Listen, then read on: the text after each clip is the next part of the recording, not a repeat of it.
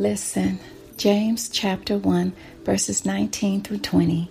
So then, my beloved brethren, let every man be swift to hear, slow to speak, slow to wrath, for the wrath of man does not produce the righteousness of God. Whose voice are we listening to? Our answers will be revealed in our fruit based on how we live our lives. The words that we hear and speak are being recorded into our subconscious. Our minds are like a sponge. The words that we listen to, good and bad, images, feelings, actions, and our memories are stored in our subconscious mind. We carry this information with us for the rest of our lives. We must wake up from thinking narrow-minded as our brains processes things through our five senses, and every reaction is recorded as well into our subconscious. There are so many distractions that compete with our decision to listen to God. We must be intentional to sit and meditate on the scriptures. How many times have we picked up our Bibles to read, and five minutes later we're sleepy or hungry? Or our phones ring, text and email notifications are ringing, or someone around us want or need our attention. There are tons of other distractions. These are only a few. There are times in our lives when we may feel like we're not understanding the Bible according to the hours and years we've been studying the scriptures. The enemy is always waiting for an opportunity to send us negative thoughts to cause confusion in our minds. What is going on? The word of the Lord says, Second Corinthians chapter ten, verses five, casting down arguments and every high thing that exalts itself against the knowledge of God, bringing every thought into captivity to the obedience of Christ. Therefore, we must trust that God's word is the knowledge that we must grow to understand and follow to know Christ. The devil is a spirit, and he is present in this world as well as in the spirit realm. Ephesians chapter two, verses two, in which you once walked according to the course of this world, according to the prince of the power of the air, the spirit who now works in the sons of disobedience.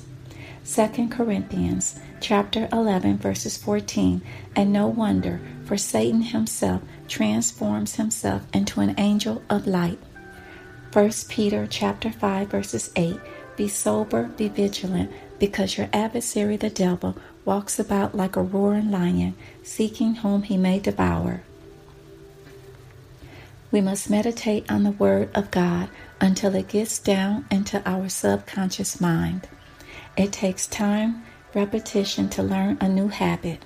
Some studies say it takes twenty-one days and others thirty days to learn a new habit. No matter how long it takes us to learn and mature in the Word, we cannot live without it. Ephesians chapter six, verses ten through thirteen. Finally, my brethren, be strong in the Lord and in the power of His might. Put on the whole armor of God, that you may be able to stand against the wiles of the devil. For we do not wrestle against flesh and blood, but against principalities, against powers, against the rulers of the darkness of this age, against spiritual hosts of wickedness in the heavenly places. Therefore, take up the whole armor of God, that you may be able to withstand in the evil day, and having done all, to stand. Many believers are growing weary in hearing God's voice for themselves. The first step in hearing the Lord is to listen with our heart to what the scriptures are saying about Christ. Genesis chapter one, verses one. In the beginning, God created the heavens and the earth. John chapter one, verses one through four. In the beginning was the Word, and the Word was with God, and the Word was God.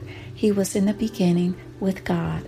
All things were made through him, and without him nothing was made that was made. In him was life, and the life was the light of men. John chapter one, verses ten through fourteen. He was in the world, and the world was made through him, and the world did not know him. He came to his own, and his own did not receive him. But as many as received him, to them he gave the right to become children of God, to those who believe in his name, who were born not of blood, nor of the will of the flesh, nor of the will of man, but of God. And the Word became flesh and dwelt among us, and we beheld his glory, the glory as of the only begotten of the Father, full of grace and truth. The Lord is no respecter of men. Romans chapter three, verses twenty-one through twenty-six. But now the righteousness of God, apart from the law, is revealed, being witnessed by the law and the prophets, even the righteousness of God through faith in Jesus Christ, to all and on all who believe.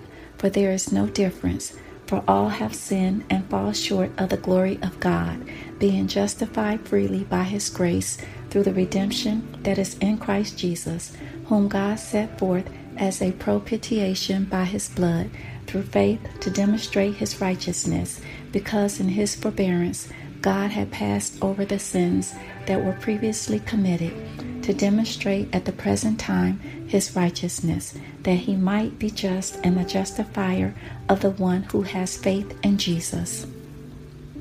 Our hearts must be willing to listen to what the Spirit is speaking to us through the Scriptures. Every man must come to Christ and lay bare their heart and soul and pray to God for forgiveness for their sins. We must hear what the Lord is saying to us through our hearts, not with our physical heart. Yes, our physical heart is important because it's our main organ to keep us alive, but our spiritual heart is our inner man, the born-again new man that we are growing into, a new creation in Christ. Second Corinthians chapter five, verses seventeen. Therefore, if anyone is in Christ, he is a new creation. Old things have passed away. Behold, all things have become new. The Word of God is living, and it is the life source that feeds our spirit and faith. We must open our Bibles and pray to the Holy Spirit to help us to understand the Scriptures. He is our teacher and is living within us. John chapter fifteen, verses twenty-six. But when the Helper comes, whom I shall send to you from the Father, the Spirit of truth, who proceeds from the Father, he will testify of me. Ephesians chapter one, verses thirteen through fourteen. In him you also trusted, after you heard the word of truth, the gospel of your salvation, in whom also, having believed, you were sealed with the Holy Spirit of promise, who is the guarantee of our inheritance until the redemption of the purchased possession, to the praise of his glory. Hebrews chapter four, verses twelve. For the word of God is living and powerful and sharper than any two-edged sword, piercing even to the division of soul and spirit and of joints and marrow, and is a discerner of the thoughts and intents of the heart. We don't have a lot of time to waste because our lives are fleeting. Our focus should be on Jesus and learning who he is and how he lived on earth. We are becoming more like him as we grow in his righteousness. Therefore, we must not be deceived in our thinking that we can be friends with the world and still have Christ. James chapter four, verses four. Adulterers and adulteresses, do you not know that friendship with the world is enmity with God? Whoever therefore wants to be a friend of the world makes himself an enemy of God. The word of God is the seed that must be planted within us. Our lives will produce the seed of righteousness as we continue to humble ourselves. Remember, a tree only bears fruit of the seed it was created to produce. Genesis chapter one, verses eleven through twelve. Then God said, let the earth bring forth grass, the herb that yields seed, and the fruit tree that yields fruit according to its kind, whose seed is in itself on the earth. And it was so. And the earth brought forth grass, the herb that yields seed according to its kind, and the tree that yields fruit, whose seed is in itself according to its kind. And God saw that it was good. The Lord is watching over his word. Jeremiah chapter one, verses nine through twelve. Then the Lord put forth his hand and touched my mouth. And the Lord said to me, Behold, I have put my words in your mouth. See, I have this day set you over the nations and over the kingdoms, to root out and to pull down, to destroy and to throw down, to build and to plant. Moreover, the word of the Lord came to me, saying, Jeremiah, what do you see? And I said, I see a branch of an almond tree. Then the Lord said to me, You have seen well, for I am ready to perform my word. Are we ready to listen to the Spirit of the Lord? We must be ready to wake up at all times of the hour and have pen ready. The Holy Spirit is doing a work in our lives. Those of us who are thirsty and hungry for more of God shall be ready to receive our portion. Matthew chapter five, verses six. Blessed are those who hunger and thirst for righteousness, for they shall be filled.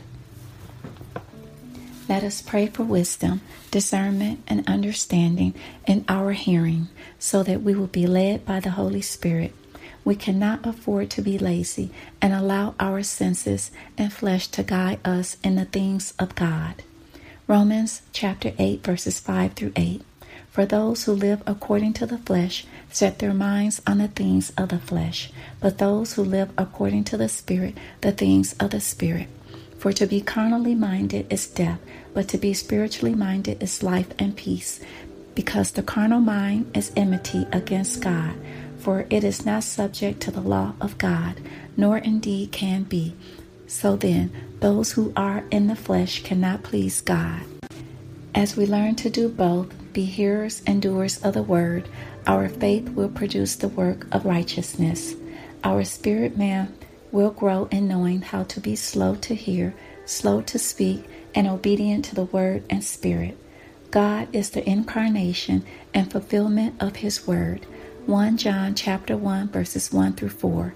That which was from the beginning, which we have heard, which we have seen with our eyes, which we have looked upon, and our hands have handled, concerning the word of life.